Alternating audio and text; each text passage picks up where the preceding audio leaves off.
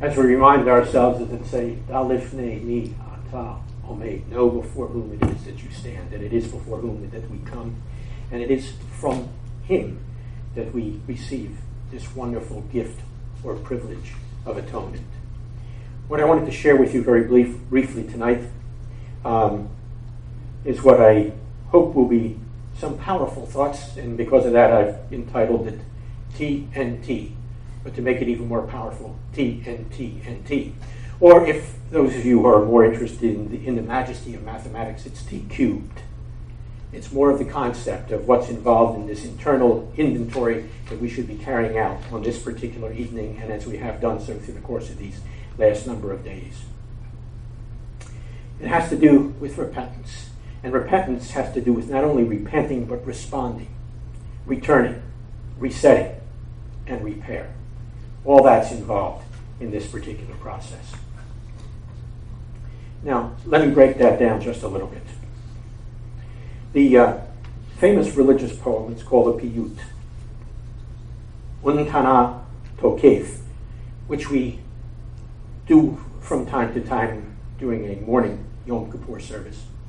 Uh, it discusses the fact that between Rosh Hashanah and Yom Kippur, Yamim Noraim, the days of awe, there's an opportunity, as the text says, to avert the secret, pardon me, the severe decree. And we do so through three important actions. Listed there as repentance, prayer, and charity, or tshuva, tefillah, and tzedakah, hence your T and T and T, at least in Hebrew. Now, the requirements for repentance include, as we are told, a change of mind, a change of mind that's accompanied by a feeling of regret as well as a determination to change and an effort to repair the effects of our misdeeds. So, as I suggested, to repent involves responding to God, returning to God, resetting our lives and repairing that which we have damaged. Now, on Shabbat Shuvah, some of the Haftarah portions set the stage for this, and Dr. Patrice talked about one of the Haftarah portions. I want to very briefly summarize those three because they enforce or reinforce what we need to remember at this particular point in time. Um, Hosea calls on a sinning people to return to God. Remember, he's speaking to the northern kingdom, which was especially and always sinful in those days. Anyhow, he, he calls on a sinning people to return to God. And he promises then that God will respond lovingly and will no longer be angry with Israel. Remember, this particular part of the divided kingdom was which was expressly and even more overtly rebellious. And in this passage, Hosea, or in this text, Hosea describes God chapter 14, as a dew that will nourish, and then describes Israel as a result being a blossoming lily, a strong tree in Lebanon, and an olive tree that continues to blossom. And then God compares himself, and I love this. He describes himself as a great evergreen, providing shelter for us. But that's part of a different holiday, so I'll pass on from that. In the closing words of the Haftarah, we read, the paths of the Lord are smooth, the righteousness can walk pleasantly in them. The selection from Micah is a text that's recited, in, it's recited at Tashlich. Now, as you're well aware, this particular ceremony, in which we figuratively cast our sins into a body of water, is traditionally done on Rosh Hashanah. But tradition tells us it can actually be performed anytime during the fall holiday season. In fact, right up until Hoshana Rabbah, which is the seventh day of Sukkot. So you've got time to reenact this several times yet. And you'll remember that the Micah text, text describes God as forgiving iniquity and remitting transgression, using language that's similar to some of our common refrains during the Yom Kippur liturgy. But let me remind you of that whole text, since we didn't technically get to do this together as part of Tashlich. Micah chapter 7 says, Who is a God like you? You forgive iniquities, you pass over transgressions in your people. You do not retain your anger forever. You delight in kindness. You will again show us mercy and subdue our iniquities. You will cast all our sins into the depths of the sea. you will show kindness to Jacob and mercy to Abraham, as you promised to our ancestors from of old. Delightful, encouraging words. The text from Joel, and the text from Joel is what the Ashkenazi Jewish world has added to the end of the Haftarah, also highlights some of these same seasonal themes. It opens with a reference, chapter 2, verse 15, it opens with a reference to the shofar and a fast. Rosh Hashanah, Yom Kippur, of course. It says, blow a horn and shofar in Zion. Solemnize a fast, or proclaim an assembly. By the way, that could also fit Sukkot. So Joel describes an entire congregation, both of old and young, of men and of women, coming together to purify themselves and to draw closer to God. The task It is part of our task on Yom Kippur. The scene that Joel describes has some very positive results. Seeing the people's sincerity, Joel tells us that God takes action. And he makes it known that once again he lives among his people, or as the Old English says, in the midst of his people, just like he did for us in the wilderness. Reading these words on the Shabbat before Yom Kippur offers us an encouraging and hopeful message. Human beings, as we do on Yom Kippur, can in fact return to God wholeheartedly. And the results, as it says here, can be magnificent. Now, while repentance, or tshuva, the first T, is emphasis, is the primary act that is emphasized during the Yamim the days of all, charity, tzedakah, and prayer, tefillah, are no less important. Tzedakah, often misunderstood, has a is a word with a many layered meaning.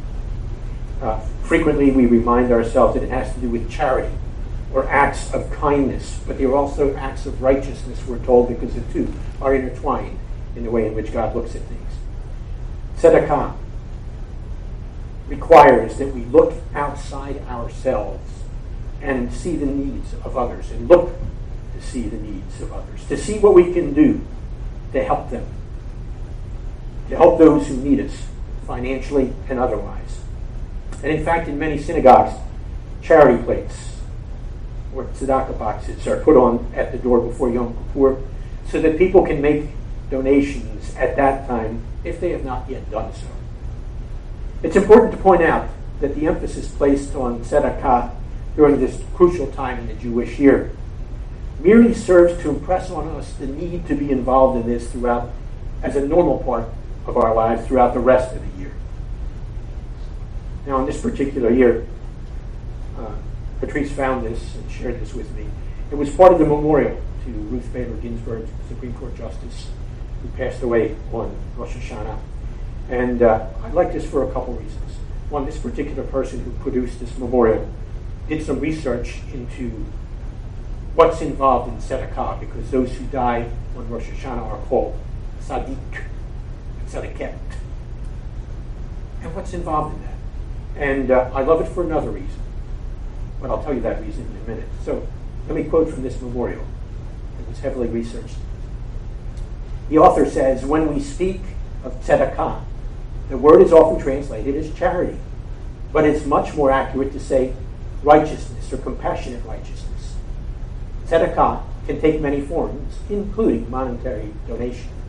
But it's important to note that tzedakah is not only a benevolent contribution given to be kind or nice to those who need it, it's to be viewed as a balancing of the scales, an active working towards justice.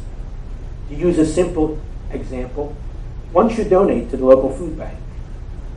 Not just to be nice to those with less than ourselves, but because it is unjust for anyone to be without food, especially while others have plenty.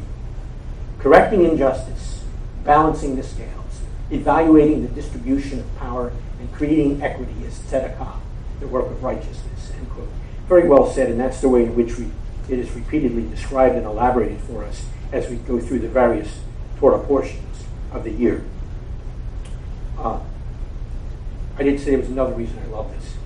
This Jewish person who put together this this uh, memorial, I love the name. It's Molly Conway. I'll leave you meditate on that for a while. Now, tefillah, prayer, is that other vital action that's a further method of internal inventory. It's introspection. introspection that is supposed to move us towards change of character, and so we pray for that.